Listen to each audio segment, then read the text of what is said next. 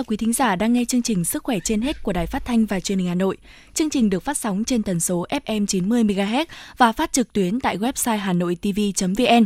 Thưa quý vị, đến nay tình hình dịch bệnh rất lo ngại bởi có nhiều yếu tố nguy cơ dịch xảy ra trong cộng đồng, từ người nhập cảnh hợp pháp, bất hợp pháp, thái độ chủ quan lơ là, mất cảnh giác của người dân. Bộ Y tế đã báo cáo chính phủ về kịch bản khi có hơn 30.000 người mắc COVID-19, phương án chuẩn bị năng lực xét nghiệm, cách ly, điều trị với các cơ sở y tế. Người đứng đầu ngành y tế nhấn mạnh tiếp tục phương châm 5K cộng vaccine, đặc biệt thực hiện nghiêm bắt buộc đeo khẩu trang khi ra khỏi nhà và đến nơi công cộng. Tại Hà Nội, cơ quan chức năng cũng đang khẩn trương, nghiêm túc thực hiện các biện pháp phòng chống dịch. Mục tiêu điểm sức khỏe hôm nay sẽ thông tin rõ hơn về nội dung này. Thưa quý vị, trong mục Vui sống mỗi ngày, phóng viên Hoa Mai sẽ có cuộc trao đổi với bác sĩ Trịnh Tú Tâm, trưởng đơn vị điện quang can thiệp và điều trị đau, Bệnh viện Hữu nghị Việt Xô về vấn đề nâng cao chất lượng cuộc sống cho bệnh nhân ung thư. Phần cuối chương trình trong mục Bí mật hạnh phúc, mời quý vị nghe bài viết có nhan đề Thử thách nhiệt đới để cùng động viên khích lệ tinh thần các y bác sĩ nơi tuyến đầu tại Bệnh viện Bệnh nhiệt đới Trung ương sẽ vững tin chiến thắng làn sóng COVID-19 lần này. Còn ngay bây giờ, mời quý vị cùng nghe những thông tin y tế trong và ngoài nước do phóng viên Sức khỏe trên hết cập nhật.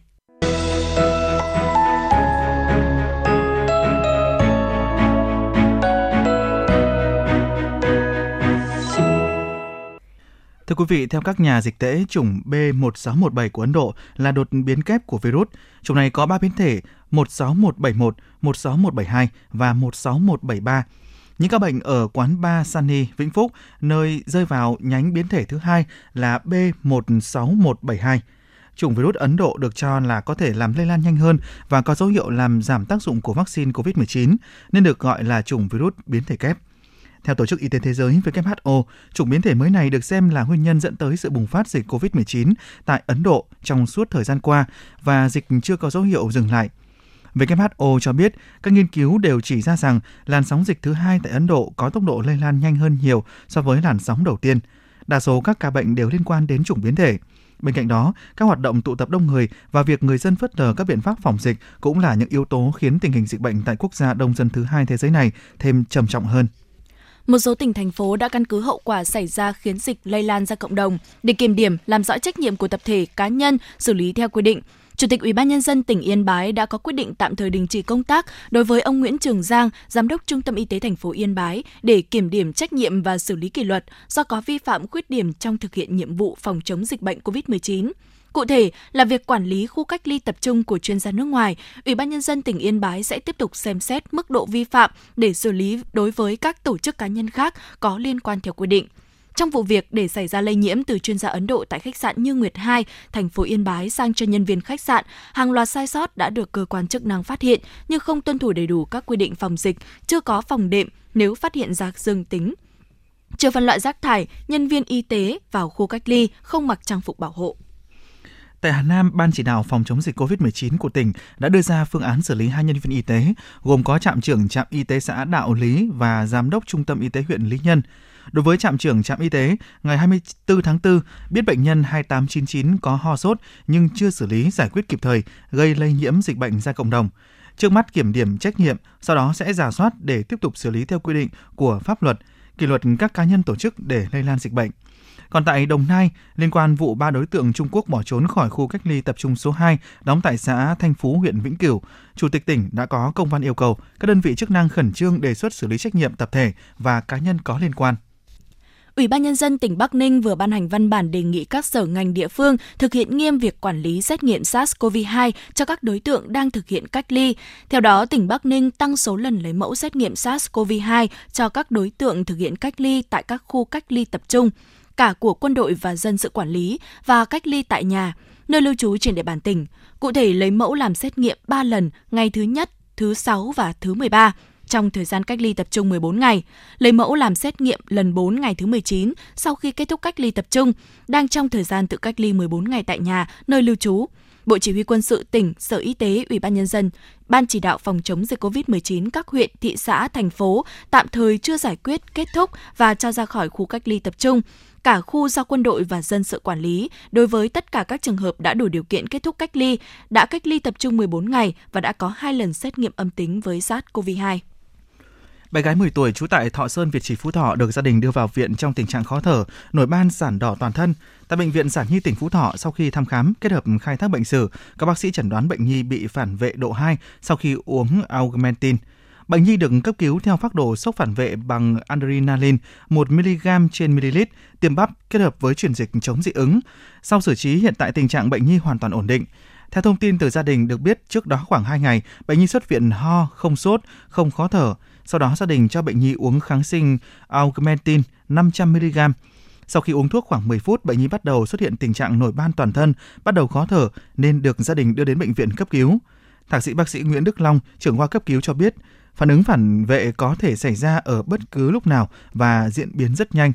Có những tác nhân dù đã tiếp xúc rất nhiều lần, những lần trước đó hoàn toàn bình thường vẫn có thể gây ra phản ứng phản vệ ở lần tiếp xúc sau, đặc biệt là các loại thuốc.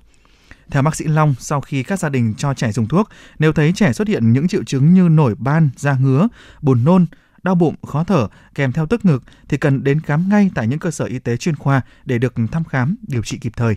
Đặc biệt khi trẻ bị sốt ho, sổ mũi nên đưa trẻ đi khám để được bác sĩ tư vấn điều trị đúng thuốc, đúng bệnh. Tuyệt đối các bố mẹ không tự ý mua thuốc để điều trị, tránh lạm dụng thuốc và tác dụng phụ không mong muốn.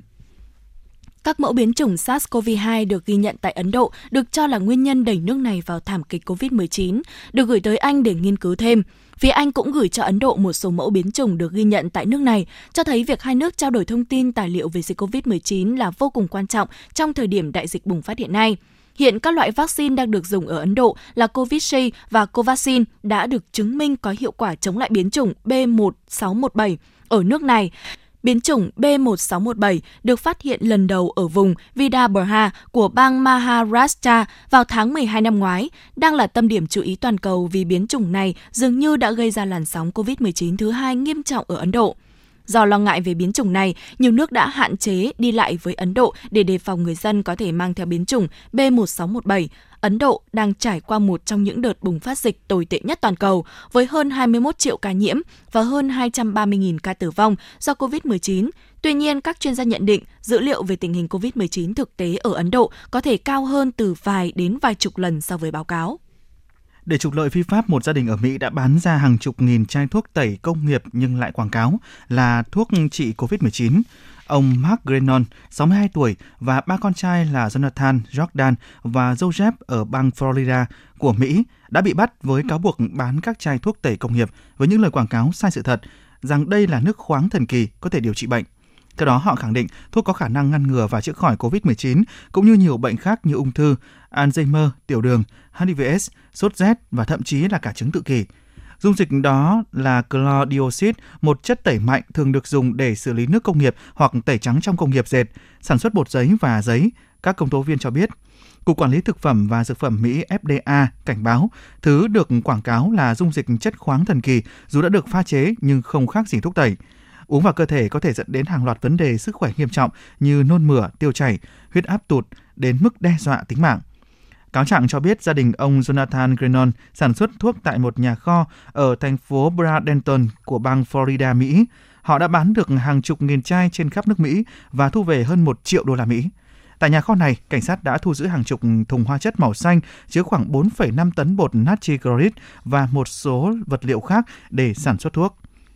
Singapore thông báo nước này sẽ thắt chặt trở lại các quy định giãn cách xã hội, lùi lại giai đoạn 2 của tiến trình mở cửa nền kinh tế. Quyết định được đưa ra trong bối cảnh số ca mắc COVID-19 trong cộng đồng gia tăng tại Singapore. Đặc biệt, trước lo ngại về sự lây lan nhanh của biến thể virus đến từ Anh, Nam Phi và Ấn Độ, quyết định có hiệu lực từ ngày 8 đến ngày 30 tháng 5. Quy định số người được phép tụ tập theo nhóm giảm từ 8 người xuống 5 người, mỗi gia đình không tiếp quá 5 khách một ngày. Các công ty không được phép để quá 50% số nhân viên làm việc tại văn phòng. Những sự kiện thể thao sẽ không được phép cho khán giả tham dự. Các tour du lịch giảm quy mô phục vụ từ 50 khách xuống còn 20 khách. Phòng tập thể dục thể hình trong nhà được yêu cầu tạm dừng hoạt động. Singapore cũng quyết định kéo dài thời hạn cách ly của hành khách nhập cảnh từ 14 ngày lên 21 ngày tại các cơ sở y tế chỉ định. Các nhà chức trách Singapore nhấn mạnh những biện pháp thắt chặt nói trên chỉ có hiệu quả khi người dân tuân thủ và tiếp tục thể hiện trách nhiệm xã hội của mình, đồng thời cảnh báo không loại trừ khả năng phong tỏa trở lại nếu tình hình không được cải thiện.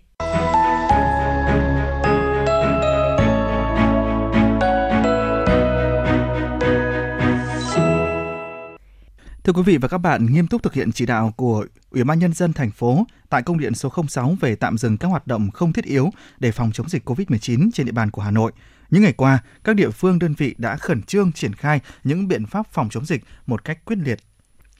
những ngày qua, lực lượng chức năng công an quận Hà Đông cùng 17 phường sử dụng xe tuyên truyền lưu động, yêu cầu mọi tổ chức cá nhân trên địa bàn thực hiện nghiêm việc tạm dừng mở cửa đón khách tại các khu di tích, cơ sở tôn giáo, tạm dừng hoạt động đối với các quán ăn uống đường phố, trà đá vỉa hè, cà phê vỉa hè, nhất là tại các phường trung tâm như Mộ Lao, Quang Trung, Hà Cầu và Văn Quán. Một số người dân cho biết. Em biết là cái này sai rồi nhưng mà em đợi như em thì thôi các anh thông cảm như em, không đợi như em mang chìa khóa xuống thì em sẽ dọn hàng về chứ em không bán nữa ạ. Đây là cái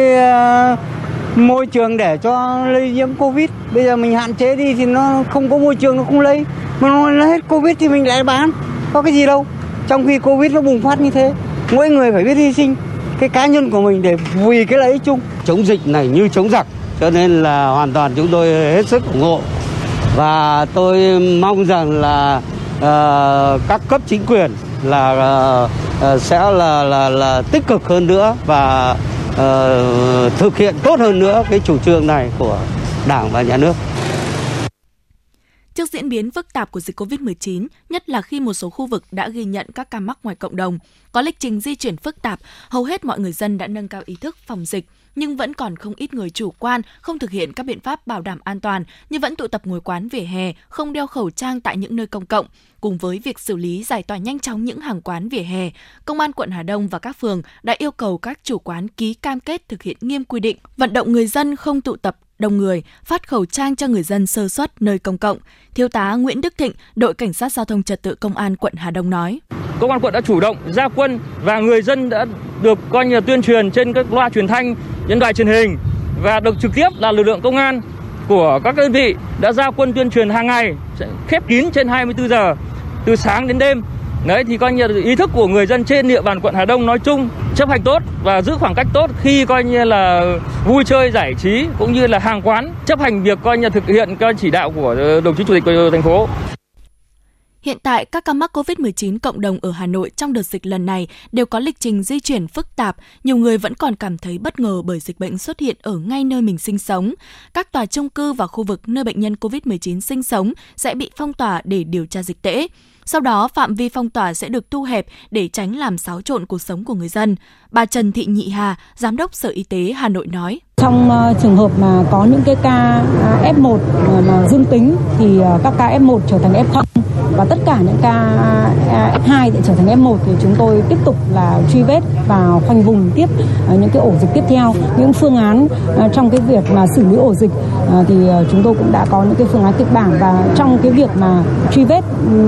với những cái trường hợp F0, F1 hay F2 thì sẽ phải thực hiện nhanh nhất. Các chuyên gia khuyến cáo, thời điểm này dịch bệnh COVID-19 trong nước và thế giới đều diễn biến hết sức phức tạp, mọi người đều có nguy cơ lây nhiễm. Vì vậy, người dân cần nghiêm túc chấp hành các quy định phòng chống dịch theo khuyến cáo của cơ quan chức năng. Sự chủ quan lơ là lúc này rất có thể sẽ phải trả giá đắt.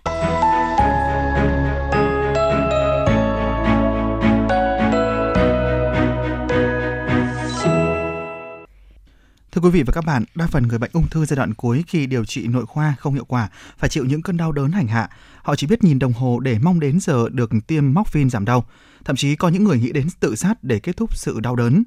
Tại bệnh viện hữu nghị Việt Xô, có một người bác sĩ chăn trở khi nghĩ về những người bệnh như thế. Do vậy, ngày đêm, anh suy nghĩ và tìm kiếm phương pháp giúp bệnh nhân ung thư có được những phút giây thoải mái trong chặng cuối của cuộc đời – ngay sau đây, phóng viên Hoa Mai sẽ có cuộc trao đổi với bác sĩ Trịnh Tú Tâm, trưởng đơn vị điện quang can thiệp và điều trị đau, Bệnh viện Hữu nghị Việt Xô. Xoay quanh nội dung này, mời quý vị cùng lắng nghe. Vâng ạ, rất cảm ơn bác sĩ Trịnh Tú Tâm đã nhận lời tham gia chương trình Sức khỏe trên hết của Đài Phát thanh và Truyền Hà Nội. Thưa bác sĩ là một người tiếp xúc với rất là nhiều bệnh nhân ung thư ở giai đoạn cuối thì trong cái quá trình điều trị thì bác, cái bác sĩ có điều gì mà cảm thấy rất là chăn trở với những cái đối tượng bệnh nhân như này ạ?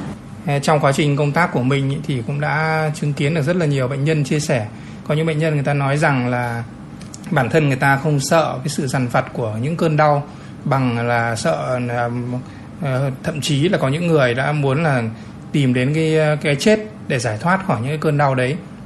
Đôi khi là những cái bệnh chính ấy, thì người ta không không đáng ngại nhưng mà cái những cơn đau đấy thì làm cho uh, bản thân bệnh nhân cũng như gia đình người bệnh cảm thấy rất là bất lực. Khi mà chứng kiến người thân của mình phải chịu những cái cơn đau ở cái giai đoạn cuối của bệnh ung thư và vẫn còn à, rất nhiều bệnh nhân thì à, phải chấp nhận dùng thuốc giảm đau liều cao, kể cả những cái thuốc giảm đau gây nghiện, ví dụ như morphine, nhưng mà vẫn bị các cái cơn đau đấy hành hạ. Có những bệnh nhân chia sẻ rằng là họ chỉ uống thuốc hoặc là tiêm thuốc khoảng 10 đến 15 phút là sau đó cái cơn đau nó lại quay trở lại hành hạ rồi. Thế thì à, cái điều đó làm cho những người làm nghề y nói chung và bản thân tôi cảm thấy rất là chăn trở, như là muốn là sẽ tìm tòi, học hỏi thêm được các cái kỹ thuật điều trị đau để giúp bệnh nhân giải thoát được những cơn đau, nâng cao chất lượng cuộc sống cho những ngày cuối đời. Mà rộng hơn nữa thì tôi cũng rất là mong muốn rằng là cái chuyên ngành điều trị đau ở Việt Nam chúng ta trước đây từ trước đến nay thì cũng um, chưa được quan tâm đúng mức lắm. Và mới là bước đầu để phát triển thôi, thì cũng sẽ có những cái bước phát triển mới, sẽ có nhiều bác sĩ được đào tạo về các kỹ thuật điều trị đau này hơn, các thông tin về điều trị đau cũng được đưa đến bệnh nhân sớm hơn để giúp cho bệnh nhân tiếp cận sớm với các dịch vụ và các kỹ thuật điều trị đau. Dạ vâng ạ. À, vậy hiện ờ, tại thì bệnh viện hữu nghị Việt Xô thì đã có những cái phương pháp như thế nào để hỗ trợ những bệnh nhân ung thư trong những cái giai đoạn cuối để họ có cái chất lượng cuộc sống tốt hơn ạ?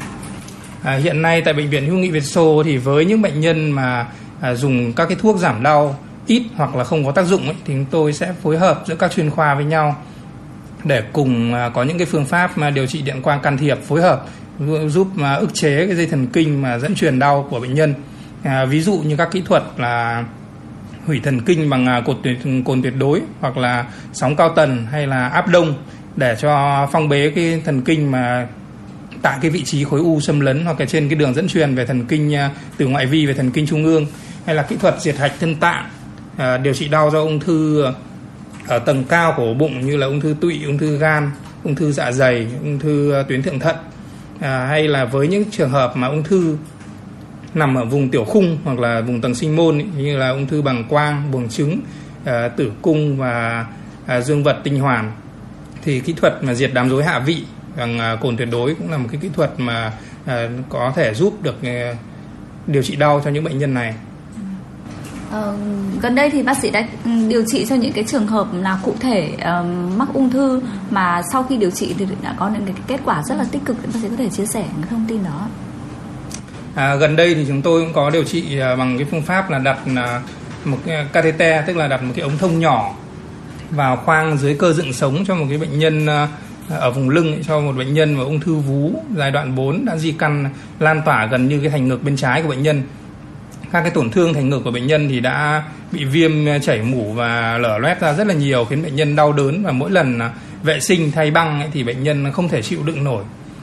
Thì cái, các cái thuốc giảm đau gần như không có tác dụng với bệnh nhân này. Khi mà mình à, đặt cái catheter vào khoang dưới cơ dựng sống thì sẽ à, giúp cho bệnh nhân qua cái ống thông nhỏ đấy có thể duy trì cái nồng độ thuốc giảm đau thường xuyên trong ngày.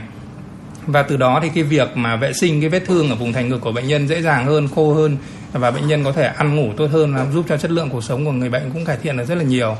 à, và gần hơn nữa cách đây khoảng 2 tuần thì chúng tôi cũng có điều trị cho một bệnh nhân nam bị ung thư bằng quang mà đã phẫu thuật cắt bằng quang dẫn lưu niệu quản ra da rồi Tuy nhiên thì đến à, giai đoạn này sau khoảng à, 6 tháng sau phẫu thuật thì bệnh nhân có di căn niệu đạo và gây rất là đau đớn ở cái vùng dương vật với vùng tầng sinh môn. Thì à, bệnh nhân này đã được phối hợp các phương pháp như là à, diệt đám rối hạ vị bằng à, cồn tuyệt đối kết hợp với lại phong bế dây thần kinh thẹn và dây thần kinh à, lưng dương vật giúp cho bệnh nhân cũng đỡ đau được khoảng 80 đến 90 phần trăm mặc dù bệnh nhân này thì trước đó thì vâng, dùng cả thuốc giảm đau morphine nhưng mà vẫn ờ, cả đêm gần như là đau và không ngủ được. Dạ vâng ạ. À, vậy chi phí cho những cái phương pháp này thì có,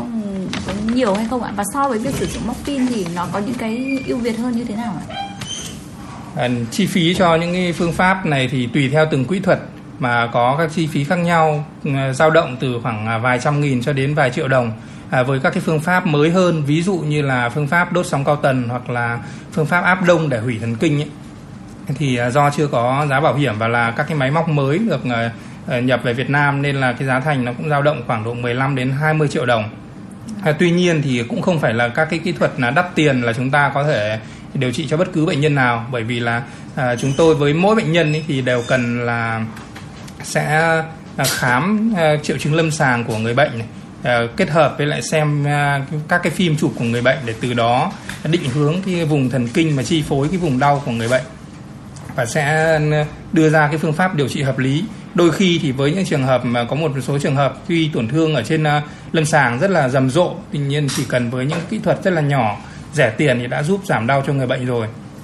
và chúng ta đều biết rằng là cái thuốc giảm đau gây nghiện ví dụ như là thuốc morphine ấy, thì uh, bao giờ cũng có hai mặt của nó và cái uh, thông thường là sẽ tăng liều lũy tiến lên và cái thời gian giảm đau của thuốc ấy, thì sẽ càng ngày càng bị rút ngắn đi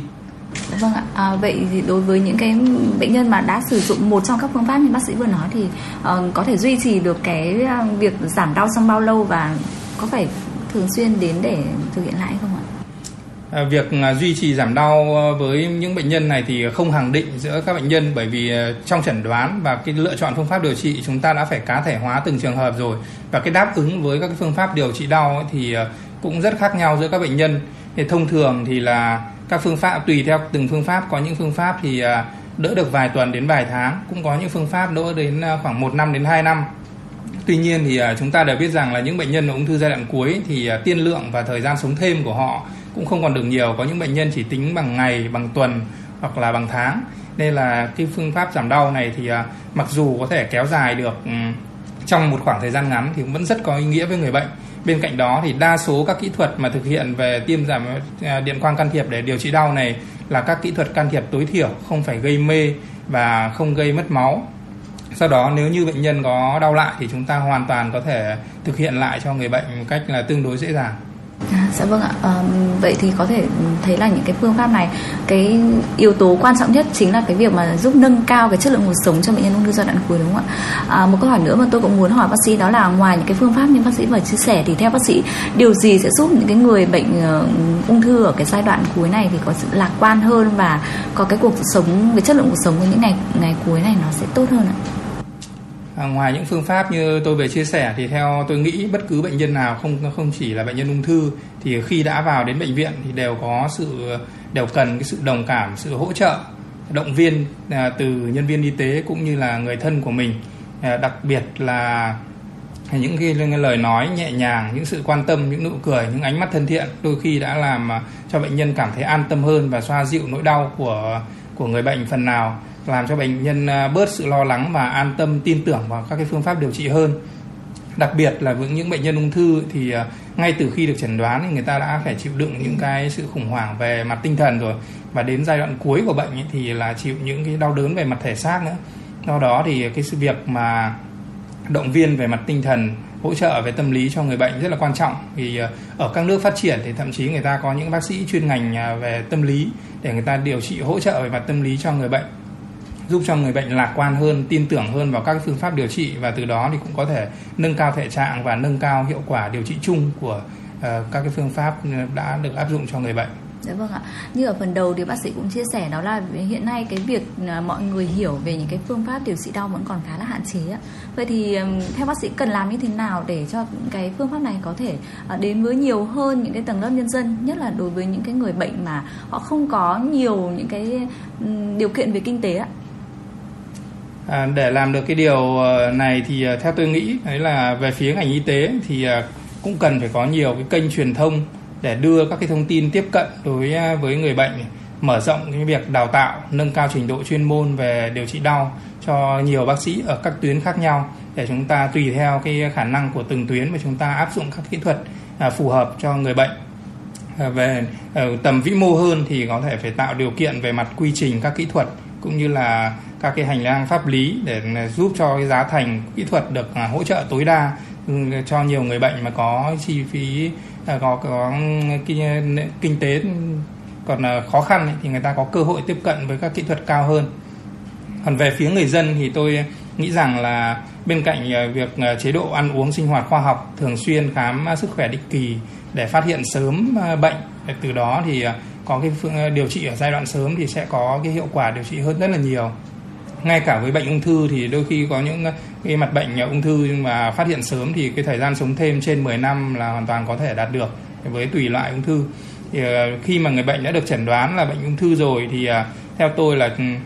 người bệnh nên tin tưởng vào các cái bác sĩ chuyên khoa về chuyên ngành ung biếu để có cái phác đồ điều trị, không nên tự ý bỏ cái liệu trình điều trị mà đi ờ, chuyển sang sử dụng các cái ờ, thuốc nam hoặc là cái phương pháp cúng bái. Thậm chí bởi vì trên thực tế là tại bệnh viện hữu nghị Việt Xô đã có những bệnh nhân đã đã từng thực hiện như vậy. Là chúng ta hoàn toàn tin tưởng vào nền y tế Việt Nam để có thể có cái phương pháp mà À, và khi có cái triệu chứng về đau thì chúng ta cần gặp được các bác sĩ à, chuyên à, khoa và cả chuyên ngành đau nữa để được tư vấn hướng dẫn các phương pháp điều trị. Trong đó có các cái phương pháp điều trị điện quang can thiệp trong điều trị đau để chúng ta sẽ hỗ trợ nâng cao cái à, chất lượng cuộc sống của người bệnh. Từ đó thì cũng sẽ nâng được cái thể trạng nâng được dinh dưỡng ăn ngủ tốt hơn và góp phần vào cái nâng cao kết quả chung của cái quá trình điều trị. Thậm chí rằng là có những bệnh nhân thời gian sống thêm rất là ít thì cái việc điều trị đau này cũng giúp cho bệnh nhân à, bớt đi đau đớn ở những cái ngày tháng cuối đời và kể cả người thân của họ thì cũng bớt phải chứng kiến cái sự đau đớn của người thân của mình trước lúc ra đi. Dạ vâng ạ, cảm ơn bác sĩ nhiều ạ. Ừ,